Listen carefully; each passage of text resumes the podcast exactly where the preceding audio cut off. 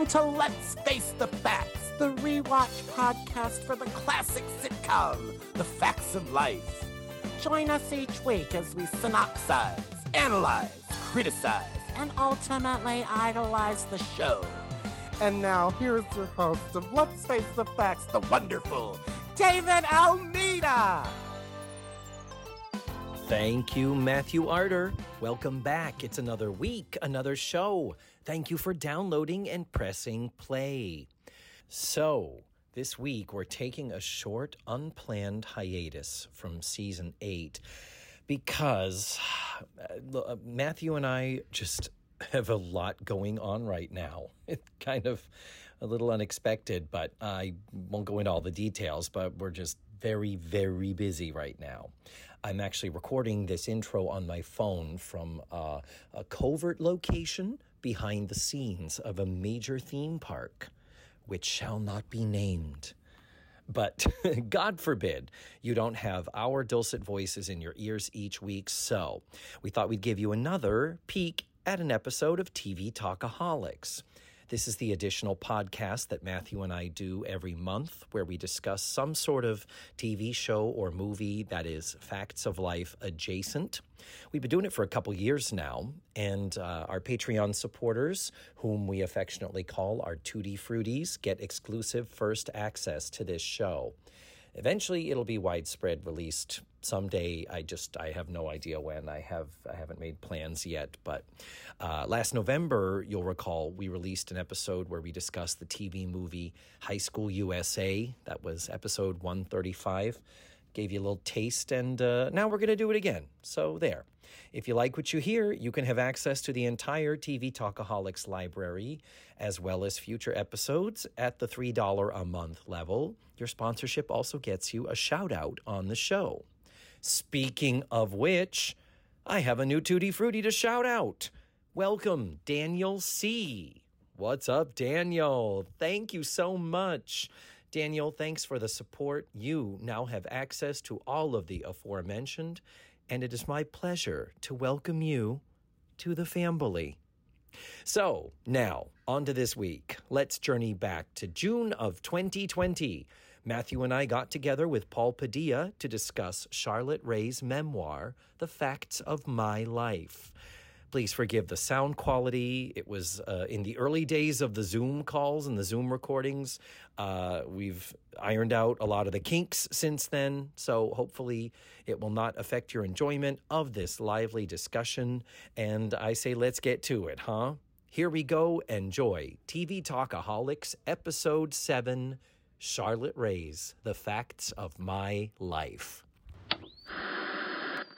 Also, Uh, no, more about gel coat. when the fourth Don't you call in the.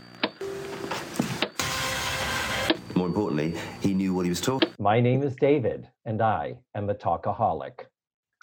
Hi, Hi, David. David. Whoa, my name is Matthew, and I am a talkaholic. Hi, Hi, Ma- Matthew. hi, Ma- Matthew. Okay, wow. We'll we'll keep working on that. Well, well, okay. Anyhow, welcome to the show. It's another month. It's another uh, 30 days that we've been sequestered from all of society. Uh, this is still the, the quarantine times during the wonderful COVID 19 pandemic that we are living through and permeates all of the art that is produced at the moment. But, Wow, uh, we're starting at the bottom, aren't we? We can only go up from here, aren't we? We're we're talkaholic. Hi, we mess up the opening, and it's like, welcome to hell. it's, this is Jesus. Hi, everybody. Welcome to the Matthew and David show. Ah! As I like to call it. There we go. Well, whatever you want to call us, and people have called us many, many things over the years. This is another installment of TV Talkaholics, and um, I think Matthew, it might qualify as a very special episode, wouldn't you say? Really? We we have a What what, what makes it so special? we have a guest with us. We invited Oh my God, who? He's he's on your screen on the Zoom. You got to look on the screen. Oh, I was only looking at me. You can see Ladies other people on this? we do have a special guest with us today, joining us all the way from the wonderful state of Texas. It is Mr. Paul Padilla, ladies and gentlemen. Oh, I'm honored to be here. Am I your first guest ever, or is this correct. like This is the sloppy first time we, Matthew and I, have had a guest Oh, on sweet. Talkaholics. What's that believable? Awesome. I am. Yes, I am honored. If that was believable, David has oft told people they were the first. Oh, well, it's been so long right now. I've technically, my virginity has grown back. Road in hell, you had a stamp made. I wish, God, uh, you have no idea how much I wish that were true. So, welcome, Paul. Good to Hey, have thanks. you. Thanks. I'm really happy to be here. I feel Yeah. honored. You are in the Texas. I am in beautiful East Orlando, and Matthew is in beautiful. Where are you, Matthew? I'm in beautiful um, Lake Buena Vista. hmm Lovely. But our distance uh, physically cannot prevent us from providing you with a powerhouse of entertainment of another monthly installment of the show. And we're actually going to do something we've been talking about for quite some time. We are going to be discussing Charlotte Rae's book, her autobiography, her memoir, The Facts of My Life. Of my life. So, Paul and I had discussed this way back when that we were going to be listening to the wonderful audiobook of Charlotte Rae's memoir, The Facts of My Life. We thought it'd be fun to do a TV Talkaholics like a book club meeting. So, here we are. We have all we've all read up. We've we've read the book. Matt, mm. Matthew, you're Yeah, yeah. Read What was your favorite book? part, Matthew? Oh my god, the, um, I really liked um, the beginning, and um, there was a bunch of stuff in the middle that I liked too. uh-huh. But then you know the ending really brought it to a close. I thought it's really good. Wra- wrap Yeah, that shit up. Yeah. That was a that was a really big twist at the end. Did, did you get a chance to read or listen to the Yeah, completely. Okay. Yeah, I'm on board. Woo woo! Let's take Okay. this train. So where do you want to start? What do you want to, What about the book? Yeah. What, what surprised you? What was interesting to you about the book? Well, I know what my favorite thing was. I, I'm interested to know what your favorite thing was. My favorite thing. Yeah, because Um, I already know my favorite thing. Uh, okay. Well, uh, let's let's just start with just some random, throw out some random littler factoids. Let's not go into any of the long stories. First things first was that uh, Charlotte Rae's she had two sons, and her older son was uh, severely mentally challenged. Was his name Andy? Was that his name? Andy is his Andy, yes. mhm. Yes. Um, so she had put this is I'm reading a quote here. Autism was still a big mystery to everyone, including people who were supposed to be experts. Andy never really fit any autism diagnosis available at the time. He showed signs of autism, and he was clearly cognitively impaired, as well as epileptic and schizophrenic Uh, including auditory hallucinations. Uh, so she said his condition, he was um, a dual diagnosis, I think is the term they use for that. So uh, he was, I think, to put it mildly, a handful. So it, it surprised me how much of her life and of the book is her talking about their struggles with raising Andy, with finding care for Andy, with finding doctors or specialists who could work with him to try and improve and how she worried so much. Uh, you, you you you think of her when you see her in these series like Car 54, Where Are You, and all these things as being you know fun and zany and all in the family and just the funny comedian that she was. Uh, and then you think of then you have to go home and stress about your child and you have to stress about you know all that kind of stuff and it's amazing you see what actors can do you never know what's going on in people's lives i always say that about people that you work with in a show you know Yeah. i mean on Oh, a yeah. daily da- daily life you never know what people are thinking about so um, yeah. Yeah that was one thing that i was always amazed that she was able to deliver at work and then go home and raise Yeah. her children and deal with that. And there was a time he was in, for lack of a better term, an institution, what was I think called a mental hospital of the time. But it was you know, she was heavily involved. It wasn't like they locked him up and threw away. No, They it were was hev- hev- heavily involved, and I, I oh. remember one of the things that she said when they first finally found a doctor to really like ana- analyze and you know uh, look at her son. Uh, she said she was so relieved because he told her that he, he really believed that he was autistic, and she heard artistic, Or- and she was and and she was so relieved. She was like, "Oh, good! I'm so glad he's just artistic. Like we're Yes. just art- he's just artistic." And the doctor's like, "No, no, no."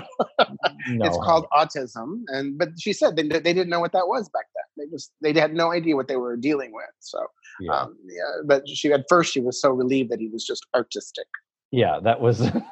he said your son is autistic, and she was like, "Oh, thank God." it's like, um, um don't yeah think you heard me, honey. so, yeah, Matthew, what did you think about that? The whole um thing about her and her son. Well, I thought a lot about it. Mm-hmm.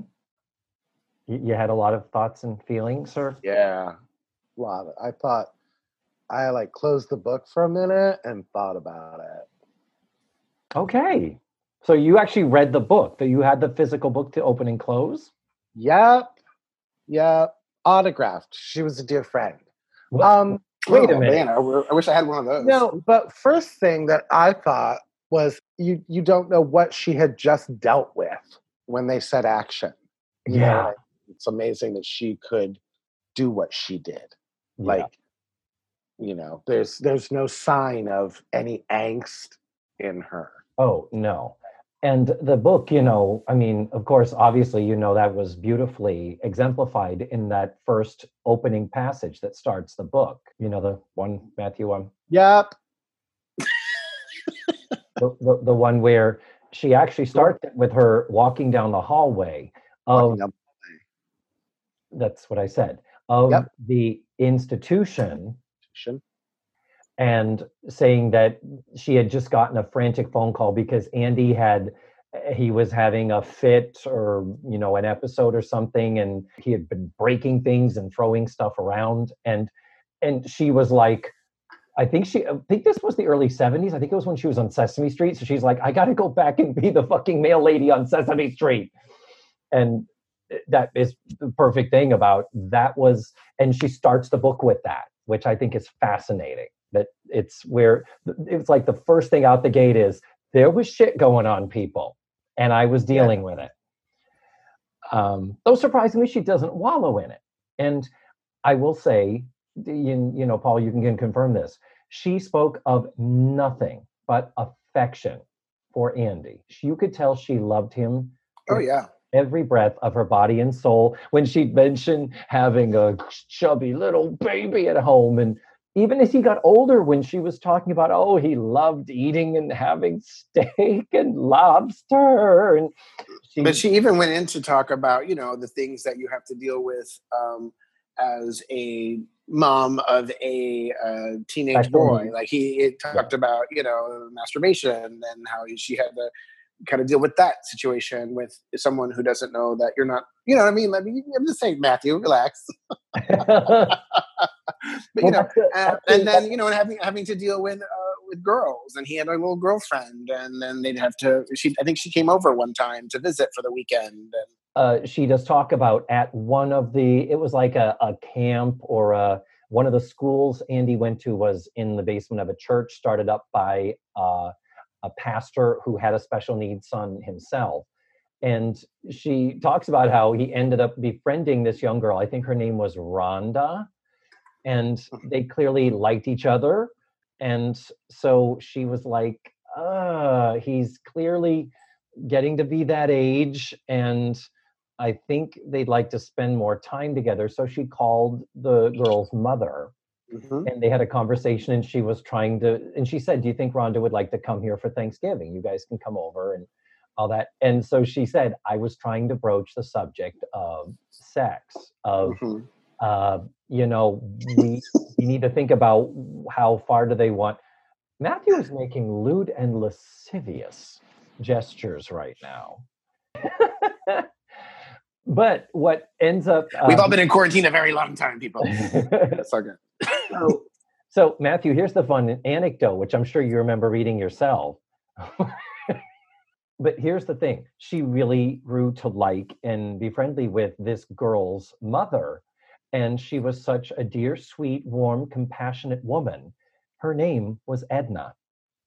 And when charlotte rae was cast in the role of mrs garrett on different strokes it was one of the directors i think who said okay well what are we going to call the maid uh, the housekeeper he's like i had a housekeeper growing up and her name was mrs garrett so she's mrs garrett Mrs. Garrett never had a first name until they were developing the character for the Mhm. spin-off. And she, when was she was working with them, she said, "I want her to be named Edna. I want her first name to be that." And she never told them why. But then she later told the woman, she's like, "Guess what? I named her after you." And the woman was like, very, very touched by that. So and I love the story. I mean, I know I'm sure you've talked about it before, but I love the story how she did the All in the Family thing with which I've never seen. I need to see. I mean, I've seen All Oh, in the Family, but. It's a but, but, but, but I don't remember the Tupperware episode that she talks about all the time. yeah, Uh, and then, you know, Norman Lear was doing different strokes. And then she was like, I can't get out of the CBS contract. And he was like, I'll bet you a nickel. She always says that in every interview. I'll bet you a nickel I can get you out of that. They owe me a couple of favors because they had like Sanford and Son and stuff, all this other stuff that he had worked on. And, uh, and so, yeah, he got her out of her CBS contract to do Mrs. Garrett. And I always thought that was cool that, you know, he Yeah. stepped up for her and he was like, don't worry about it. I got it. You know? yeah. She did the Good Times and she did All in the Family, and those were the two things that put her on his radar. And Those were good shows, y'all. Those were good shows. were I good remember even shows. as as Now- a kid, I remember thinking these are good shows. As an adult, I go, yeah, these are. yeah. Matthew, did you ever see the show, the, the All in the Family with Charlotte Rae, the Tupperware party? I'm sure I have. I'm just thinking like how fascinated I was when I was reading that story. Yeah. Mhm. And I I bet you have a, but you have a paper cut, don't you, Matthew, from that page? 'cause It was Yeah. so good. um, but I remember thinking like I wonder what that phone call was like. Like, did Norman Lear just pick up the fucking phone and go like boop boop boop boop boop boop boop? Or well, no, no. he'd be, he, would- he would have done this. He would have done. this. Yeah. Telegram. And yeah. then whoever picks up the phone here, this is Norman Lear. I want to talk to Bill Buttlicker.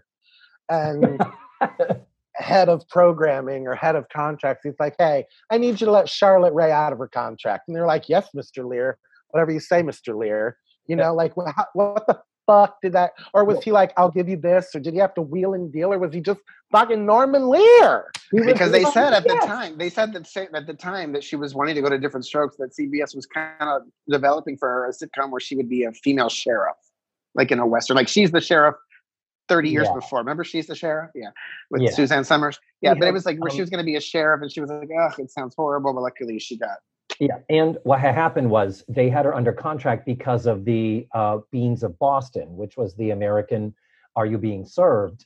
They had her tied up in that contract where it's like, okay, if this doesn't get picked up, we want to use you for other stuff. And they said she could do spots in other places, but she couldn't take a whole series.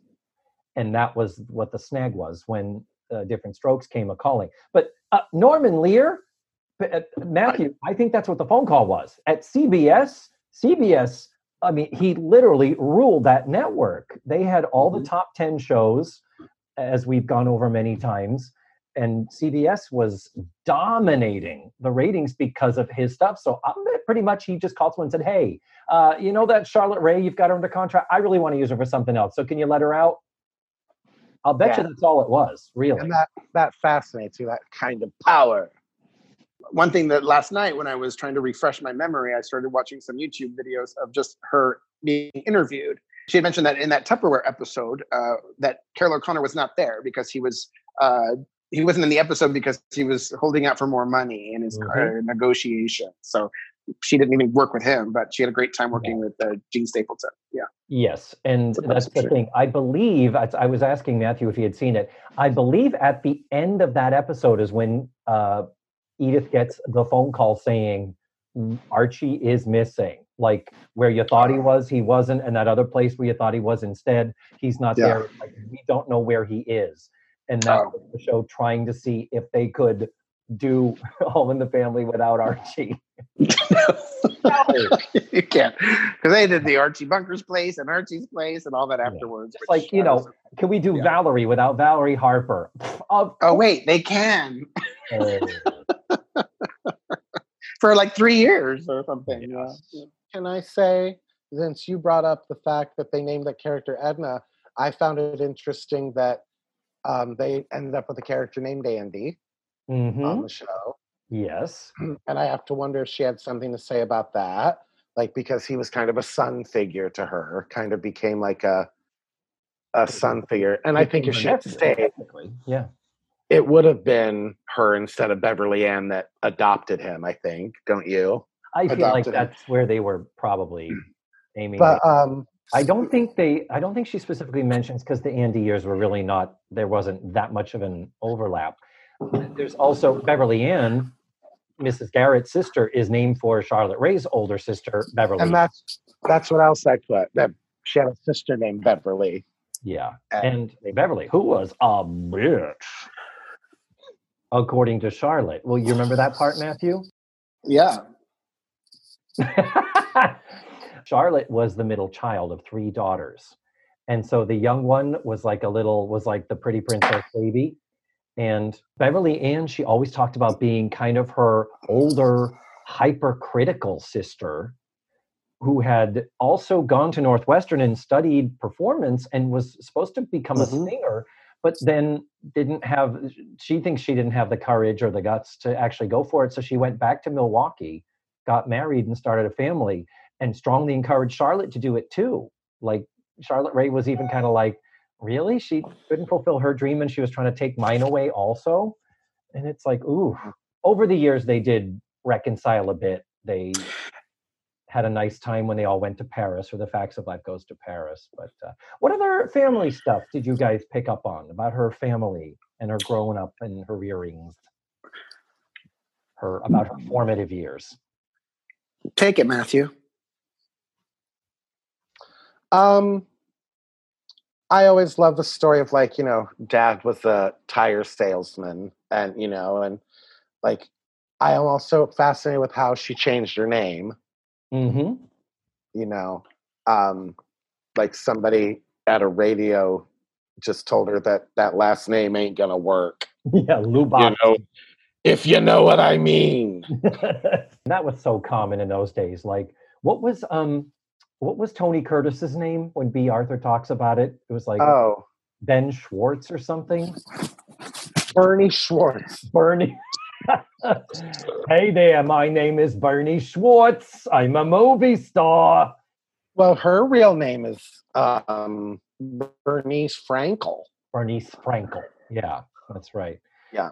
But simply put, Charlotte Charlotte Lubotsky, they were like, no, that's not good. Do you have a middle name? She's like, Rae. Goes there. There it is. You're Charlotte Rae. All of a sudden you're a wasp. Yeah, exactly. Can, can we pause one second? Matthew, are you Yeah. in the bathroom? Are you in the bathroom? I am. Are, are you sitting on the toilet right now? I am. What's wrong with you? Do Oh I no, I'm not pooping. Oh, oh my god, David! You're sitting on the toilet. Ew, David! I am changing my insulin pump thing, and it happens to be on my leg, David. I'm I'm sorry. I thought you were. The very idea, David, that I would go through all of this setup to make you think that I was taking a dump. Okay, I'm sorry. I'm sorry. I doubted your your judgment and your taste level. Thank you. Now, Paul, will you continue with what you were saying? God, I'm exhausted. Okay. No, I was watching a YouTube video. Because that- I like to keep it classy, David. Okay. Thank you, Matthew. So let's move on to uh, another just interesting tidbits that were revealed in this book. The show, The Facts of Life, taped on Tuesday nights. And the way the week cycle ran was Wednesdays were the table read of the upcoming episode, so the week long cycle. Wednesday was the table read of the new show. Thursday would be script changes. Friday would be trying the new scenes. She said Monday uh, and Tuesday were the grueling days. Monday in particular, because Monday was the camera blocking day and uh, all that. So that was camera day. So Monday and Tuesday were the long ones. But they would do three shows in three weeks and then have a week off. So they would only put out three shows a month. And that was because they started early enough in the season they could keep up with that. But Yeah, and that was important to her. I mean, she liked that for her family and for her normalcy of her life, and probably was pretty good for the kids too to be able to have some time, exactly you know, because away. like she said, having a disabled son. And that's the other thing is that in the, the days leading up to Different Strokes and the Facts of Life, basically leading up to uh, the California years before she moved out west, she talks about how she turned down so much work because she wanted to be available for her family and she wanted to help out. And thankfully, her husband was a very successful music. What was the term she used? A music producer, music editor Mhm. he didn't compose per se that wasn't his main thing but he did do that that was uh, of course the wonderful everybody knows as john strauss let's let's talk about him a little bit matthew were you surprised about what what happened and came to pass with the husband Oh my gosh. I could not believe it. were you as shocked as she was to be nudged awake in the middle of the night Probably more so. I mean, well, I mean, I've been nudged awake in the middle of the night, but usually it's met with, you got to get out of here. yeah but we're talking to have your husband of 25 years tell you that now that he is sober and going to AA, which he gave her shit for when she got sober, because he still which we which we haven't talked about, which we need to talk about. But yeah, we got to talk yeah. about the sobriety thing too. But Yeah. anyhow, now he had just completed his fourth step. For those who don't know, the fourth step of the 12 step program is taking a ruthless moral inventory of yourself and of your faults with preparation for uh, going through people you have wronged. And then I think the fifth step is the actual making amends. But when he told his sponsor, um, I think I'm bisexual. I had a relationship, a brief fling with a boy when I was a teenager. And I went to my parents and asked them to get me with a psychiatrist to fix me, and they did. And I don't think it quite worked because in recent years I've been stepping out very rarely on my wife with other men. So the sponsor said, You need to tell your wife now. And it was like middle of the night. She was asleep and she was woken up with him saying, Hey, um, honey, so funny thing. And then he told her everything. And then, typical man, he rolled over and went to sleep. She actually says that in the story because the burden of finally saying this and un, un, for, forgive the expression, unloading on her, uh, it was like such a relief. He rolled over and went to sleep, and she's like, I got up. I was like, I can't fucking sleep. And she ended up calling a friend and waking up this friend and going over to the friend's house, and and that eventually uh, they divorced, but they still stayed on very good terms. And thankfully, because Shar, even though she was a girl raised in Milwaukee by um, you know pretty strict Jewish parents, she was very open-minded, thankfully, and didn't look up on homosexuality as being this awful thing and I gotta keep my kids away from you and shit. yeah. she There was was a show business. there was a great interview with her, uh, like I said on YouTube last night, watching where she was like in her maybe her last six months being alive. She was talking to a drag queen at an actors fund benefit that she was getting uh, honored at, and she was holding his hand and kissing him and having a great time, uh, and it just they were just having such a good time. And I remember thinking, that's, that's great. Yeah, so that's the thing with the husband. And then we almost we had another side by there about about her sobriety and about her drinking. Matthew, do you Yeah. want to do you want to, to take this and talk a bit about See, see, here's the whole thing. It was the 50s. Everybody drank. Mhm. Martinis, not just like a glass of wine. It was like, let's have some martinis. The reason it was called a Harvey Wallbanger, if you know what I mean, especially in Hollywood. And let's just say it was Cary Grant's favorite drink. oh, the Harvey Wallbanger. No, he would bang anything, including the wall. so it's like I would imagine, and I was thinking, like, how much of a fucking drunk do you have to be to admit you have a problem in that time period? You know mm-hmm. what I mean? When Yeah. it was, it just wasn't a thing. You got, you came home, you drank till you went to bed, and then you got up and went to work, came home, mm-hmm. drank till you went to bed, Yeah. and it's just that's how life was i feel like maybe i have a a different idea of how the 50s were, but you see those advertisements in Life magazine, they're basically selling alcohol to women and and pills to women. Like mm. help calm your mood during the day. Yeah, have some Right. downers. But I mean, pregnant pre- pregnant women had martinis and smoked cigarettes. Oh I mean, it Yeah. was a fine thing to do. So, it wasn't even. A I want to know because of that. I want to know how. I want to be a fly on the wall on one of Charlotte Rae's drunken nights. Oh. Like, where she said bull feathers. Yeah, exactly. Like I want to be there. I want to see what forced her at that time period to be like, I need, I need to talk to someone. Yeah. Well, it was early in the early 70s. I feel like it was maybe around 71 or 72 when she was, it was when she was working Sesame Street. And it was actually uh, a rap party for Sesame Street that she called and found out where the nearest meeting was to go to her first AA meeting. And and she does say, I wondered if I should include this in the book because it's supposed to be Alcoholics Anonymous. But she was like, eh, at my age, I'm thinking it's more important to let people know I've gone through this and I've, you know, I'm in sobriety, I'm in 12 step program. And if it might help somebody, then she's like, it's worth it. But it was, um, yeah, when you think of the early, like being in the 50s, like coming up in the 50s, being in that crowd in New York, Oh, yeah. and then in the 60s, once the 70s hit, somebody once said the 70s were the hangover from the 60s. Yeah, totally was. Totally was. So the party's over. That sense of, yeah, I imagine in the early 70s at that point, getting completely dog ass pass out drunk every day, partially because she and her husband drank together. They were drinking buddies, and it put a strain on Yeah. her and she quit. And the other thing is that it was her escape and having a special needs child. I mean, that was Yeah. literally something you you could not escape from, and there was just no support or structure to help people with.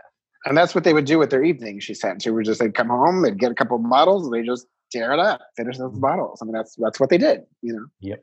Um, So, uh, Matthew, is there anything I read the book, David. I I know? what's the book called again, Matthew? What's the book called again? Uh, Called, called, called Charlotte Rae. Ray of Sunshine, Ray of Light. says, Hi, my name is Charlotte. Are you there, God? It's me, Charlotte. It was Charlotte's Web. Charlotte's Web. Charlotte, Web of Wait Charlotte. did you read Charlotte's Web? That's what I thought we were talking about. Oh, Okay. shit. Oh, And I was nervous because I didn't read the book. I watched the movie. So I was already with my Agnes Moorehead impersonation, my Paul Lynde, uh, my Debbie Reynolds. Father time, Mother and Father time. Oh my God. Somebody give Debbie a Xanax. Jeez. it's like Debbie Reynolds just hopped onto our Zoom call. That's amazing. It says crunchy.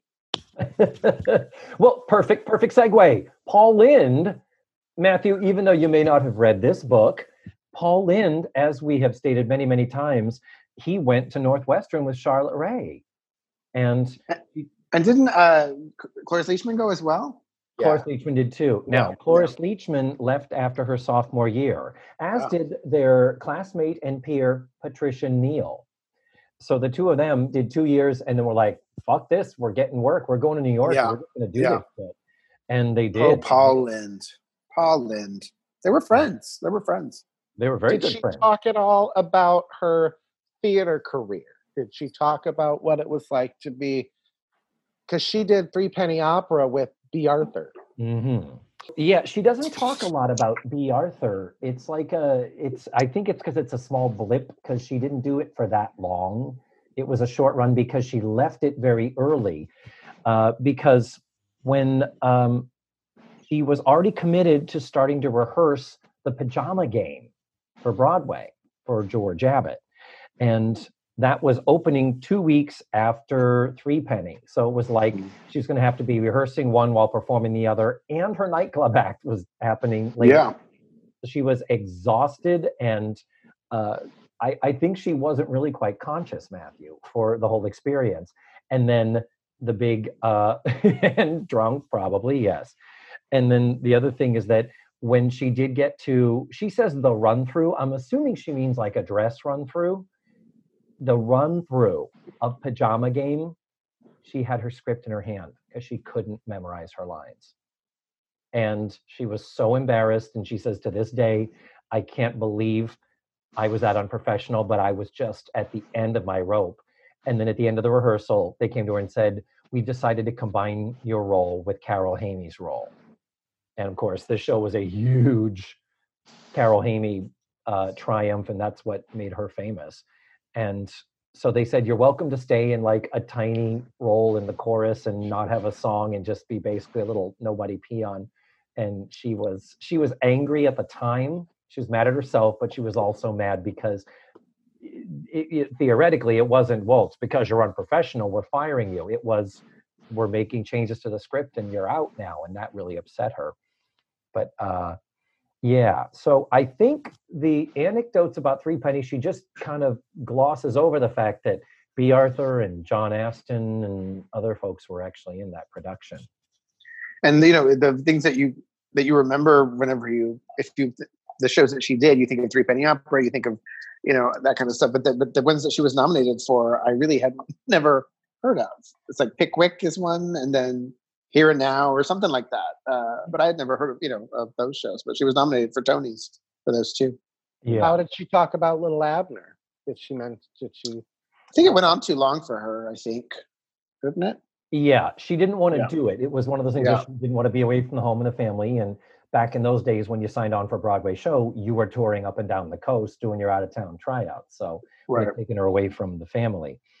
So she, um, and I don't know if she had the other kid at this point, which is her son, Larry, with whom she wrote the book, uh, Larry Strauss. Um, but she talks about she asked for too much money. She's like, I don't want to do Lil Abner. Thank you for offering.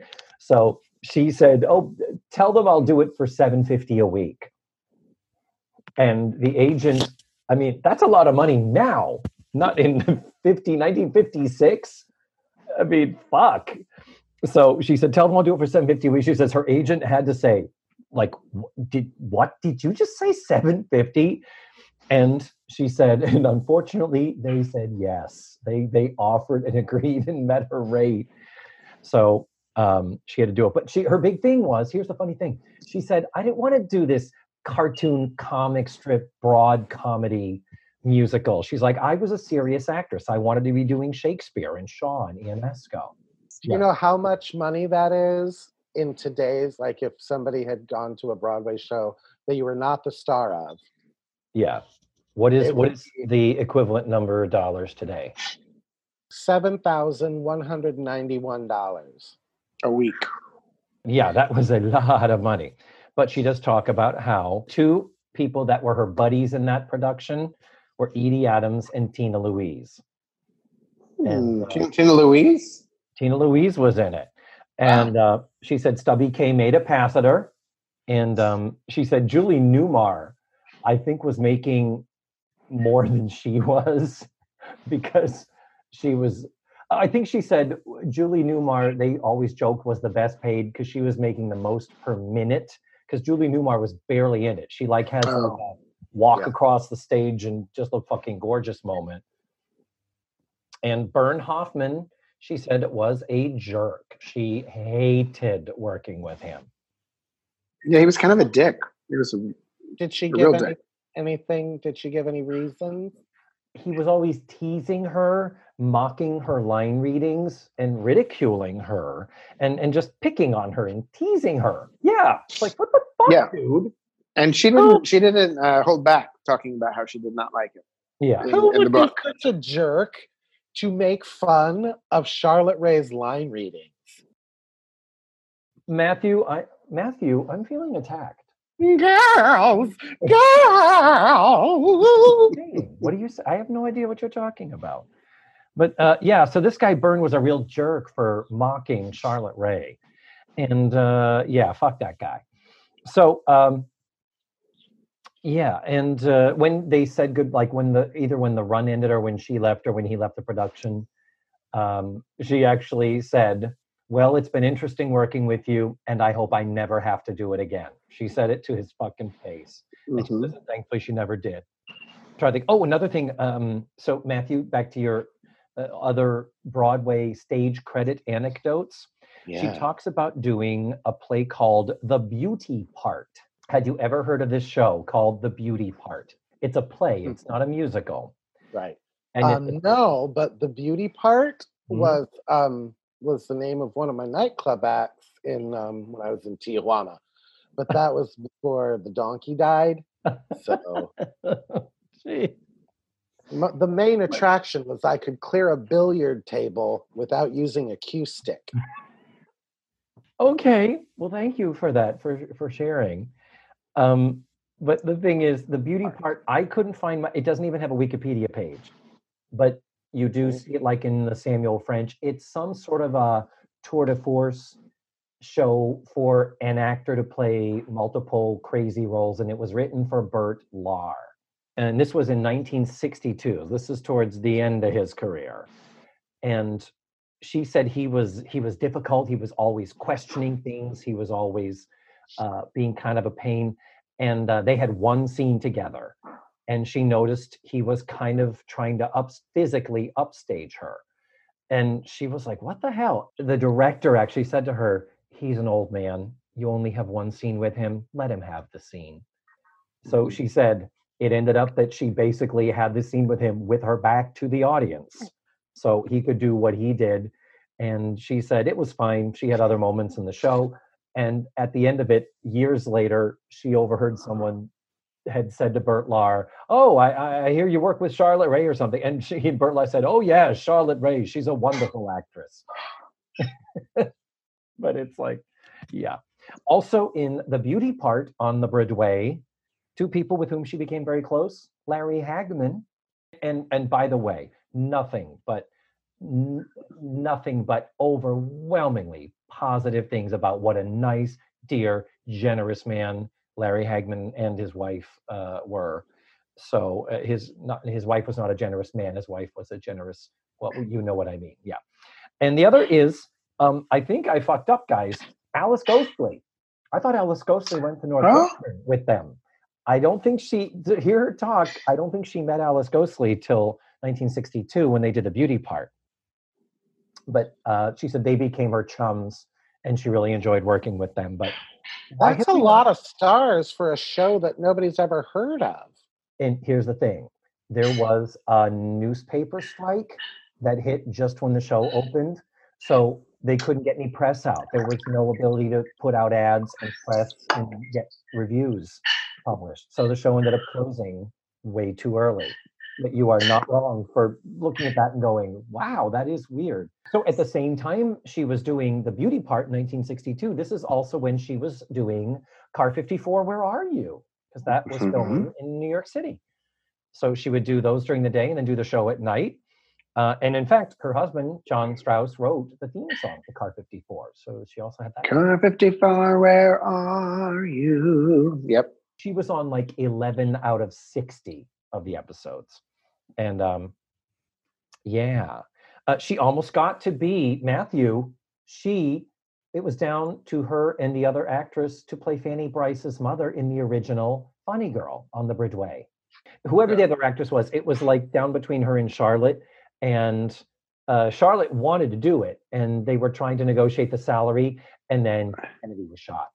So that kind of everything kind of blew up, and there was a question of whether the show was going to happen and all that. And by the time they kind of got back to it, they had already locked in the other one, and so she missed out. But then her response is, "Oh well, more time to be home with the family and my boys." Um, come back, little Sheba. Yeah. That was hers. And uh, that's the one where she tells the story. This is the great example of the kinahora, the the evil eye in the Jewish culture, where parents are ever afraid to draw positive attention towards their children for fear that they will be punished or Uh, You have that in the Mexican culture as well. Yeah now My I mom know will get mad at me. now now I've heard the title come back Little Sheba, but I'm not familiar. I don't know the player seen it. Have you ever seen it? Are you guys familiar? Yeah, but it wasn't Shirley Booth. Wasn't it big for Shirley Booth as well? Uh, That's what it is. Charlotte Rae Yeah. stepped in for Shirley Booth after Right. Shirley left the original production. That's what it was. Yeah. And when her mother came to see the show, she said she came afterwards backstage and she said basically like she said like you were fine and then proceeded to praise all the other actors complain about where her seat was complain that the side that she was on was making a crick in her neck bad and it was all Oh that my god. it wasn't till years later that her older sister Beverly Ann said, "You know, Mom loved seeing you in that." She said, watching it, it was after the first twenty minutes, she forgot it was you, like you were Mhm. that good in it, and that's what Mom told. And Charlotte Rae's like, "Well, she never told me that she thought I was that good," but that's that's the culture. That's the Yeah. thing. I Um, didn't realize Charlotte Rae and I had the same mother. Oh, we've discussed. Oh, bless. Yeah. So let's uh, start to sort of wrap this up and bring it back to the real reason that we're here is the facts of life. And I did transcribe some of the passages here from very short chapters, by the way. I wanted a lot more than she put. but- Matthew. I see the judgment in your eyes. It's like you're gonna read some psalms or something. this is this is like scripture scripture chapter and verse here.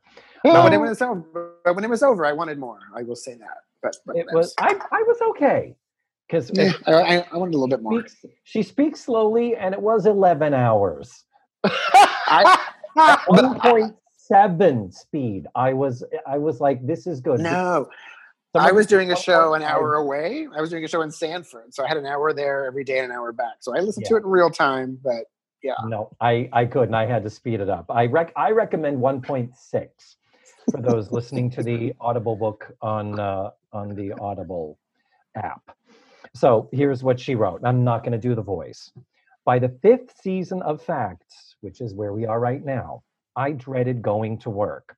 I cried in the summer when it was time to start up another season but i didn't want to leave the show until i was sure the girls could succeed without me. Maybe they were ready after the fifth or sixth season but i wasn't sure and i didn't want to be selfish about it meanwhile we managed always to do some good work. I worked what i worked with whatever the writers and producers gave me always. Tried to get the most out of every moment. I tried to make every line every beat every reaction specific and meaningful. You know what they say there are no small parts. How ironic for the star of the show to be reciting that. I'm glad i stuck around to work with the girls a little longer. It wasn't always easy and sometimes i found myself feeling like a patient old horse but it was worth it Yeah. I mean, she made the money, but yeah, she said she was not fulfilled anymore, and uh, yeah you know, and was was but how she's being Yeah. marginalized in her own Yeah. show and you can tell in the show, you know, she'd pop in, say a couple things, and pop out, pop in, say a couple things, pop out. Um, yeah, so yeah, and then yeah, and then all of a sudden she'd be ca- she would go home to visit her sister, and she'd be just calling in for one scene on the phone, and uh, Yeah. it's just yeah, because the older sister was back home in Milwaukee, and then I think the younger one was married with a family in Texas, I want to say. And so now, regarding her when she actually did leave, she says um, she already had talked about she wanted artistically to do other stuff, which is why she did uh, a PBS movie, um, Words by Heart. She did uh, The Worst Witch in 1986. which people love. I've never seen it, but people talk about it all the time on these. Yeah, I've, I've seen most of it, but I'm, ugh, it was a little rough to get through. I got to try again. Well, but one of the first things she did was uh, the uh, California company of uh, Into the Woods. Oh, that's right. That was after. Yeah, she, she was. She was. Was it after the Worst Witch? yeah, that was. I thought it was- of Life. Uh, oh no, I'm saying it was right after Facts of Life. Didn't she go do Sondheim Into Yeah. the Woods? Yeah, she Yeah. did. Yes, absolutely. Okay, so I'm going to read another passage here. I needed to do other things, other work and travel, and more time to just sit and enjoy life. More time in my beautiful backyard with the orange blossoms and the birds and Andy's wind chimes. But by then, I knew the girls could carry the show themselves. I really had become expendable. I don't mean that in a bad way. I was proud of the girls. They had really emerged. We were an ensemble cast now. The network and the producers, however, did not believe in my expendability. And I guess they assumed I was holding out for a big payday. And that's what they offered me. And the way she says it, a lot of money to stay. It was tempting. I won't lie about that. My friend, writer Everett Greenbaum, urged me to stay with the show. He said, get every nickel out of it. Mhm. And I understood what he meant. Me, most of us only have one chance to make the big money, but I'd already made enough. For me, it was never about getting rich. I just wanted to be able to keep my house and afford to plant new flowers every spring and get around in a decent car and travel a little and leave something for Andy and for Larry and his family. I had all that, and no amount of money was worth the pressure and anxiety of a network series. Not anymore, not at 60 years old with so much left to do in my life. That's awesome. I love that. That I love- I I love that. a nice little send off for herself as far as why she was Mrs. Garrett. Yeah. Yeah. So Matthew, what else about? Oh, um, uh, what else about the book do do you wish you m- might have read about before we wrap this up? Oh, I would like to see, and they are not on YouTube because I have searched. I would like to see bloopers from the Facts of Life. Oh my God, I totally agree with you. That would be that's One of my something- things. I like to when I find a sitcom that I like or a show that I like, I will type in um, for bloopers on um, on YouTube. Yeah, that's right. They are not out there. There's there's nothing on the DVD set that I that I can see. The DVD. I think set. that's a shame. I agree. It would have been fun to see them like laughing and cracking up and uh, Yeah. putting up. Matthew, you know what? It's been fun. I think we've done it again. I think we have created yet another classic. Um, I, I I think that every single episode of TV Talkaholics is going to go down. It's you know it will be like the the Golden Girls of podcasts, where Yeah. each episode is so superlative that Yeah. you can't uh, determine which is better from the other because they're all just so amazing. Yeah. But uh, yeah, well, let's do our little sign off here. And uh, the book, we highly recommend it. Listen to it. 1.6 speed. Cannot stress that hard enough. uh, listen to it. It's called The Facts of My Life by Charlotte Rae and Larry Strauss, which is her son. And uh, uh, on on that note, Yeah. uh, we have to say our goodbye and thank you. Well, and if you're not going to read that book and you accidentally just watch the movie of Charlotte's Web, let me highly recommend the original with Debbie Reynolds, not the remake that they did in most recently. It's not as good. The Dakota Fanning Yeah, Ju- Not good. Julia Roberts as a CGI creepy ass spider face spider. yeah, Yeah, not good. pretty. Yeah, it's pretty scary. So Can I tell you just one story real quick that I always liked? sure. My friend Ryan in uh, Los Angeles. I went to school with him in New York, and he moved to Los Angeles. Uh-huh. And in uh, the early two, early 2000s, maybe late 90s, uh, the story already that he did a show with Charlotte Rae in uh, Los Angeles, and No. uh, she was uh, it was like a just a, a show that he, she did, and the, the picture that he posted upon when she passed away was her in a barrel. She was laughing inside of a barrel, and it's a Oh. show that they did together in LA. And uh, he said that he drove her home every day Oh. Uh, person. And, and she was just so sweet, so young, and he was probably in his probably in his twenties. He was probably 24, 25 at the time. Uh-huh. And um, but she would drive her home every night after rehearsals. And at the very, very last performance, he drove her home, and she gave him a card. And inside the card, she just thanked him for uh, listening to her stories and being her friend for the show, and a check for five hundred dollars to pay for gas and stuff because she knew that he was a young, struggling actor in LA, and he just thought it was cool. And he posted about it when she died with the pictures Oh. of them, uh, he dropping her off. So anyway, I thought that was really sweet. So I thought that was a nice story, something to have, you know, That's delightful. part of Charlotte. No, she definitely. You can tell that she is. s- She's one of the good eggs. She's one of the generous people and all that. So, uh, Thanks, guys, for allowing me to be a part of your uh, televisionaholics. T- televisionaholic. Sure, we'll go with that. Thank you, Paul, Uh. so much for being our guest, and uh, thank you for talking about the book. And uh, it's it's been fun. It's been great seeing your face again. And oh, instead of our normal send off, I'm thinking maybe a better uh, a better ending finale to the episode. I think we need to hear some more of Debbie Reynolds and Charlotte's work. I think we need to hear some more Debbie. Debbie Reynolds, and we'll sign off on this. Watch. Mother Earth and Father Time. Mother Earth and Father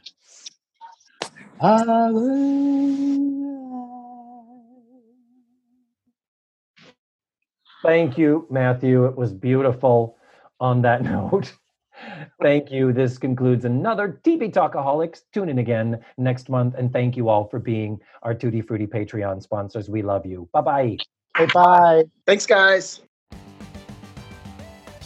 Let's Face the Facts was created, produced, written, hosted, and edited by the wonderful David Almeida.